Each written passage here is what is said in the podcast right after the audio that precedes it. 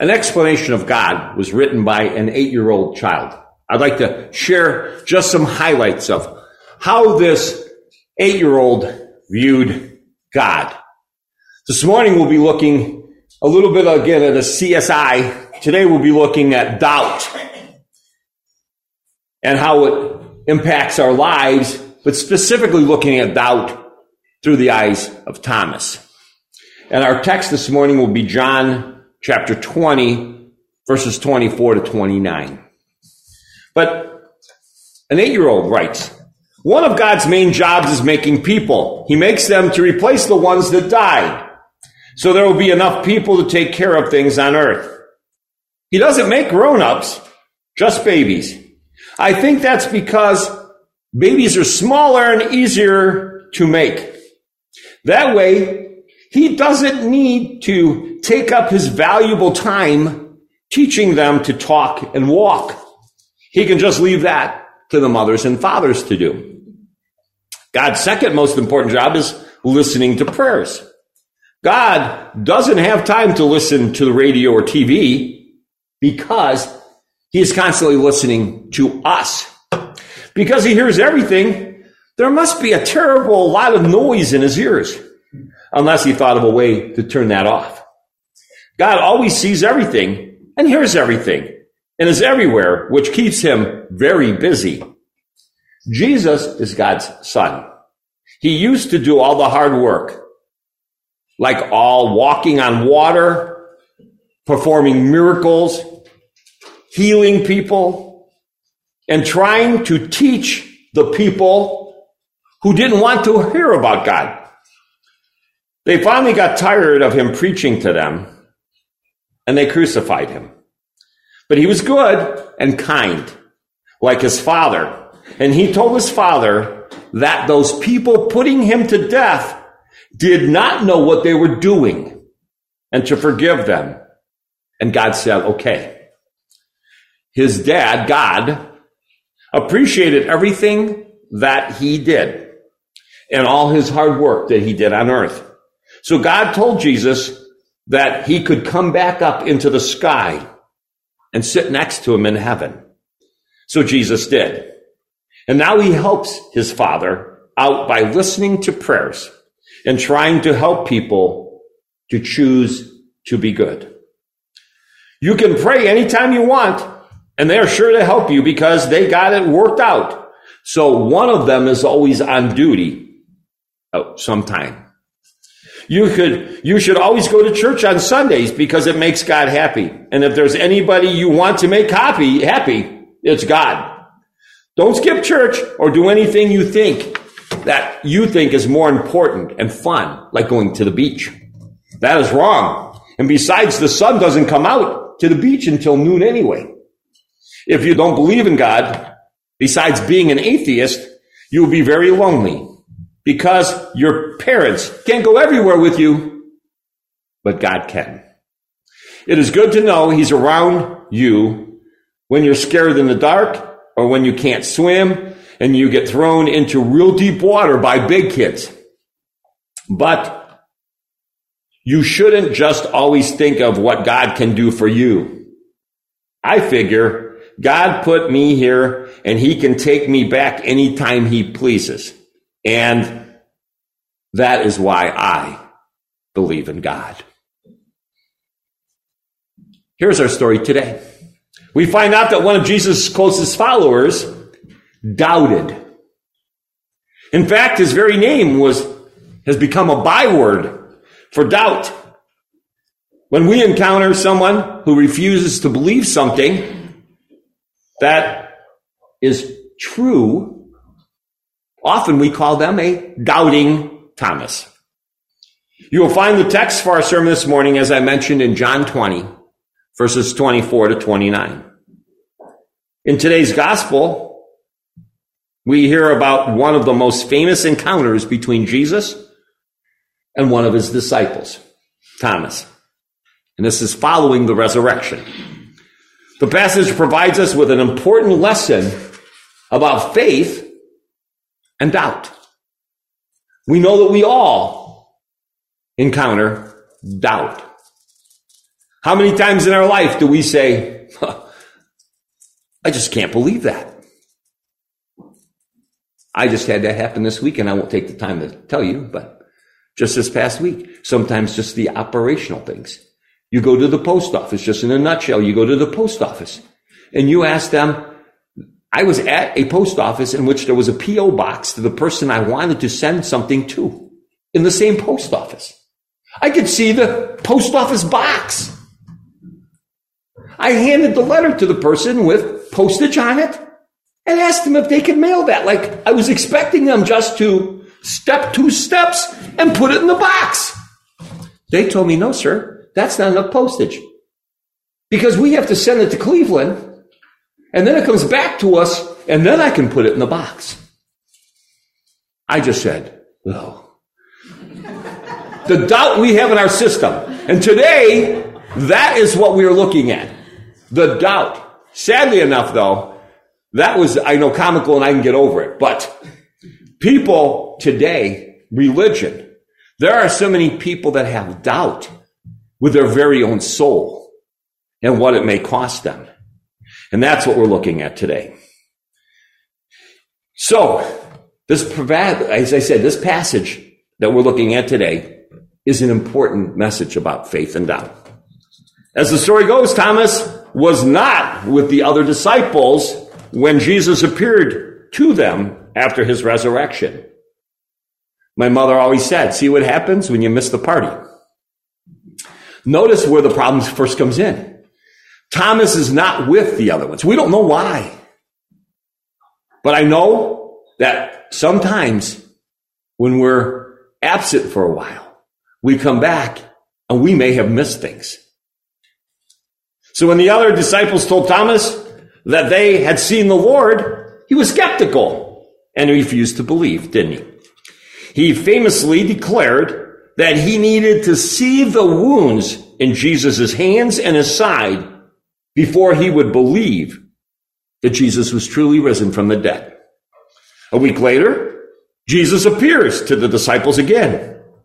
This time, Thomas was with them.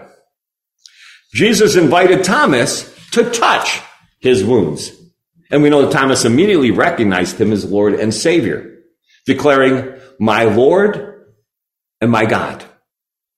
What can we learn from Thomas's doubt and his evidential faith following.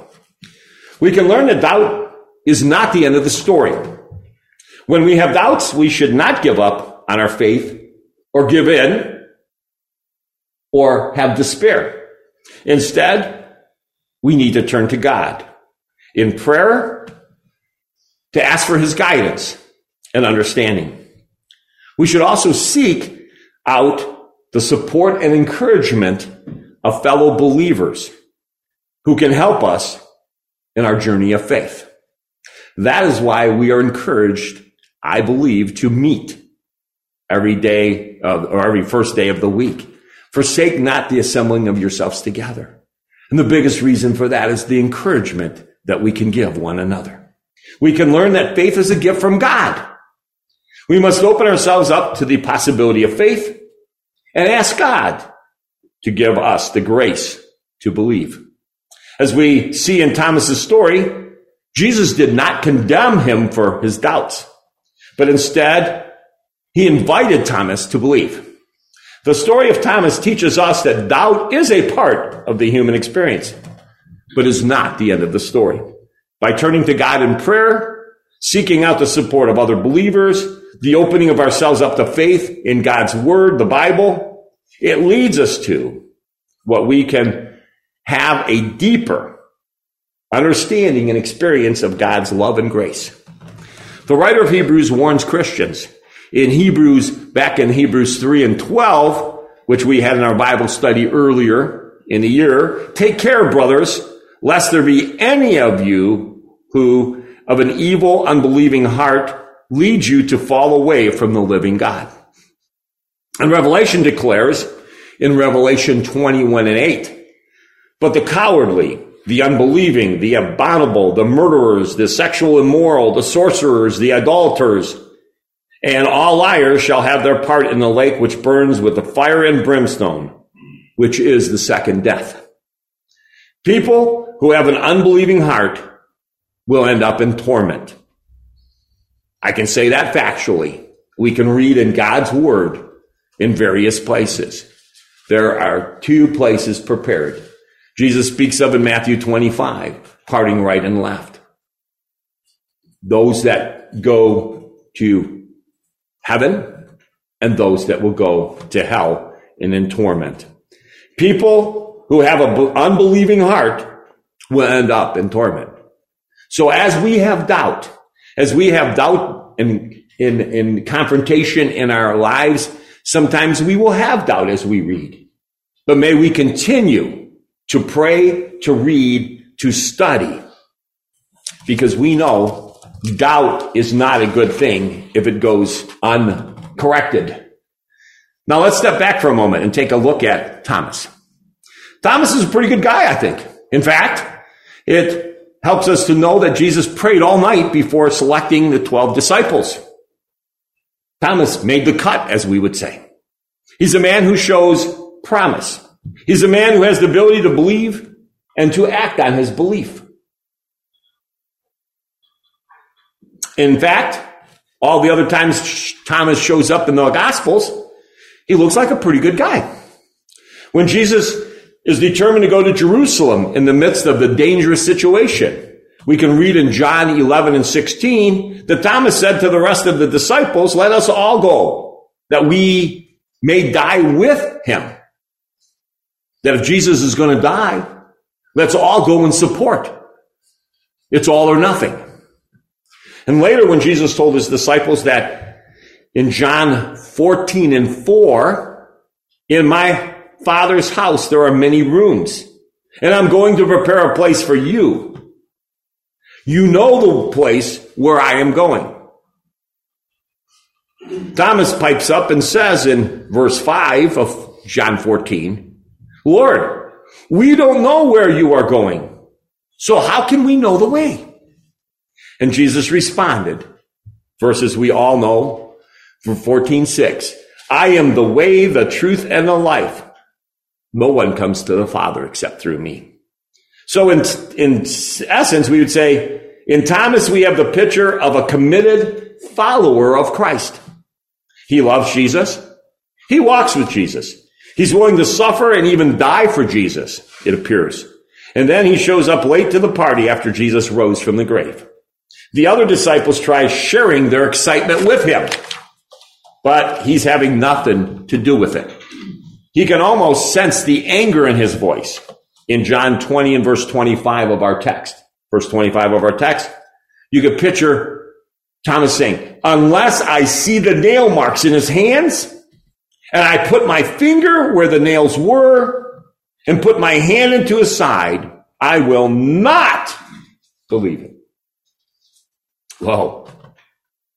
I will not believe it. No. You could picture Thomas saying, I have my doubts. I'm having trouble accepting it. Not, you're kidding me, right?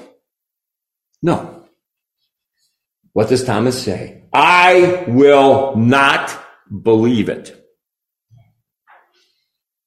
And we have people today that try to modify God's word. That say, oh, well, that doesn't apply to us because that was a long time ago. But those are just stories or myths that people say. They will not believe it. The other disciples may have had their doubts until they saw Jesus, but they never said, I won't believe it. It's a dangerous way to deal with God, isn't it? I mean, doubt is one thing, but telling God, what we will accept as proof is entirely another thing. We think about the people back in that time. Jesus had uh, led to Herod. Herod begging him to show some sign so that he could believe. Kind of like the rich man in torment, begging Abraham or Lazarus that he could go back and warn his brothers. And what are they told? You had the prophets. You have been told and warned. And that is something that we have to look at our, our life today. We have to realize that in doubt, a lot of times there is turmoil and doubt, but we know there is a time coming that God promises us. So telling God to come down and settle things on your terms, I know is not a generally good idea. So Thomas is being so unreasonable here, you would say. But if Thomas is being unreasonable, why would Jesus either bother, even bother showing up? Well, let Thomas put his fingers into the holes in his hands and his side. Why would Jesus show mercy to him when Thomas refused to believe? I think you know the answer, right? We all know the answer. I have the answer. Not really. I don't have a clue. We don't know why Jesus did that. But we do know something. I know that Jesus did show Thomas mercy. And in verse 27 of our text, Jesus did tell Thomas to stop it. What does he say? Stop doubting and believe. We do know that. And I believe this is something that Jesus knew was going to be recorded in God's word for us to read for all ages. There may be doubts, but CSI, what evidence do we have? In the eyes of Thomas, who stood before of Jesus and the disciples and said, I will not believe. What's his next words? My Lord and my God. We're getting to that. You know what the verses that are coming up. Jesus showed Thomas mercy because he put him on notice. Don't push it. Don't don't walk around the edge of faith and gaze down into unbelief like some people do. Thomas, your very salvation is at risk here, Jesus could be saying. But what is it that Thomas was doubting? He was doubting that Jesus could do what he had promised, that he could raise from the dead. For weeks before this, Jesus repeatedly promised to his disciples that he would rise from the dead. Matthew 16 and 21 tells us, from that time on, Jesus began to explain to his disciples that he must go to Jerusalem, that he must suffer many things at the hands of the elders, the chief priests and the teachers of the law, and that he must be killed, and on the third day, he would be raised again to life. Then in Matthew 17 and 22, Jesus tells them, the son of man is going to be betrayed into the hands of men. They will kill him. And on the third day, he will be raised to life. And the disciples were filled with grief. And then if we go to Matthew 20 and verse 19, Jesus said again, they will turn him over to the Gentiles to be mocked and flogged and crucified and on the third day he will be raised to life. So Jesus had made a promise over and over and over again. But seeing how cruel those people were, how just bloodied and suffering that Jesus went through. Thomas refused to believe that Jesus could do what he had promised of raising back to life. He had no faith in Jesus' promise. Now I want you to notice what Jesus said to Thomas after allowing him to touch his wounds. That is the key verse 29 of our text. Because you have seen me, you have believed. Blessed are those, us, who have not seen and yet believe the promises. Believe that I was able to come back from the dead, to believe that I am the Son of God, to believe that I can fulfill those promises that whoever comes unto me, all ye that labor and are heavy laden, I will give you rest. Blessed are those who hunger and thirst and persecuted for my name's sake. Be thou found faithful unto death that you might receive that crown of righteousness. You know what Jesus is saying. He says, I'm going to cut some slack here for you, Thomas. But you have to realize that no one, that not everyone is going to get this break. People will have to make up their minds in the future. Now that they have God's word, they have to make up their mind to believe in me without touching my hands or my side. Hebrews 11 and 1, the definition of faith. Faith is the substance of things hoped for, the evidence of things not seen. And in, this tells us without faith, it is impossible to please God because anyone who comes to him must believe that he exists and that he rewards those who earnestly seek him. And that's Hebrews 11 and verse 6. To have faith, we must be able to believe what we cannot see. And not only that, you not only have to believe that God exists, but that he actually does stuff in our life. One of my favorite verses in the Bible is where Jesus heals a boy with an evil spirit. What does the boy's father bring to him and, and says, if you can do anything, take pity on us and help us. That's what they say to Jesus. If you can, says Jesus, everything is possible for him who believes.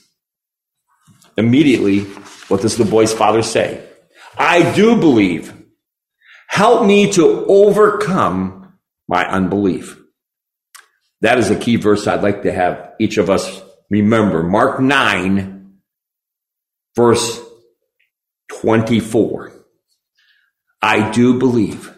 In our response to Jesus and God, may we daily, we will have doubts, but may we remember that verse and recite in our heart, Lord, I do believe. Help me to overcome my unbelief. When the father pleaded, help me overcome my unbelief, he was using the same word that described Thomas's lack of faith. By this time, this man is admitting his weakness. He wasn't saying that he will not believe in Jesus. He's just admitting that he's having a problem. But in spite of his struggle with unbelief, what is he saying? I am making, I am making a conscious decision to believe. I believe. Help my unbelief. The creator of the Ford Mustang once told a business associate, the trouble with you is that in college, they taught you not to take any action until you had all the facts. You currently have 95% of them, but it's going to take you another six months to get those remaining 5% facts. And by that time, everything that you have is out of date. Somewhere along the line in our lives, we'll be faced with having a choice. And we'll not have all the information that we may like, but we still need to make a decision. If we always wait till we have all the information, we may never make a choice. Thomas had all kinds of information. We know that he walked with Jesus for three years and had seen Jesus heal hundreds of people by touching them. He saw them feed thousands of people with just a small amount of food. He saw people raised from the dead. He had far more information than you and I have.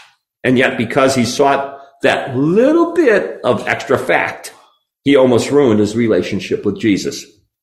And at some point along the line in our faith, you and I have to choose to make that choice about following God.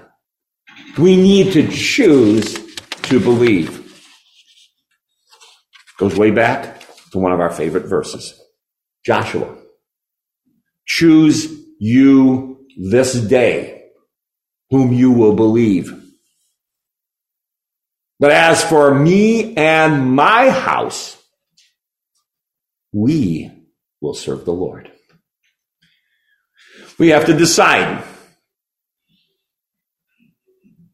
can God actually do the things that He has promised in our lives? Do we believe in him? An old time minister told of a time when he had just finished a lecture a student stood and said, Sir, you seem like a reasonable man. How can you, with your sophistication, really believe in the Bible? The minister replied, It's easy. I've decided to. And I have to explain. Once I decided to believe in it, I spent the next 35 years of my life accumulating arguments to support what I already believed. But reason only came in afterwards. It only supported what I've already committed myself to do. Then the minister said in response back to the student, I got a question for you. Why don't you believe in the Bible? Isn't it because you've decided to? Please, don't tell me you've read it from cover to cover. Spare me that. And don't give me that jazz that it's full of contradictions because you can't name five contradictions. You can't name four. You can't name two. And he said, no student ever had been able to. Somewhere along the line, he says, you decided not to believe, and after you decided not to believe, you've been accumulating to support your commitment to non belief. The kid looked at the minister and said, You don't understand. For me to believe in God, I have to have a God that I can understand. And the minister replied, God refuses to be that small. And we think about that for a moment. How many people want to modify God's understanding? People will say, Where did God come from? That's too much for us to even comprehend. How did God create the entire world? We don't know. But we know it wasn't just a bunch of rocks blowing up and then little cell, single cell amoeba growing and all of a sudden turning into life. We know it's not that, but that's what the alternative is. And there are many people that will believe that. Or some people just don't care and don't want to know. But when you think about it, God refuses to be that small. Will we understand everything? No. God knows we can't. John, we talk about many times. At the end of John, right now we text here, the next, the, the very end, what's he going to say? That many things Jesus did. So many that we couldn't record them all. God can't tell us everything because we can't comprehend. What is heaven going to look like? He gave John in Revelation some descriptions. We can't even fathom what those things mean. What's the first thing people say? Revelation's too difficult for me to understand. And that's God trying to describe what heaven's like. So you know what? All Jesus is saying to Thomas is, how blessed you are to believe. He asks us as followers to believe, believe in God's promises. If it were not so, I wouldn't have told you. But he know that he probably gave the promise. He goes to prepare a place for us, and that's what we look forward to. Will we understand what it looks like? No. But may we believe that we can try to get there and try to understand. So that's what we look at. God refuses to be that small. Now here's the deal. If your God were small enough to understand, he'd be too small to worship, wouldn't he? We serve a big God who goes beyond anything that we can understand or explain. And this is my conclusion now this morning. We have a God who can accomplish way more than we can even begin to imagine in our minds. We need to boldly proclaim that our God can do exactly what he says he can do. Faith can provide a sense of comfort and direction in times of uncertainty or doubt. It can serve as a source of inspiration and motivation helping individuals to persevere in the face of challenges and setbacks. May we all, like Thomas, open to the possibility of faith. And may we declare with him, with Thomas, my Lord and my God. This morning, that is what we are asked to do. To accept Jesus as God's son, to be buried with him in baptism for the remission of our sin, and to walk in newness of life, being faithful to God's plan and his promises that we might have that way to heaven at the end of our life. Whatever your need is, if you have a need to come forward, may you do so as together we stand and sing our song of invitation.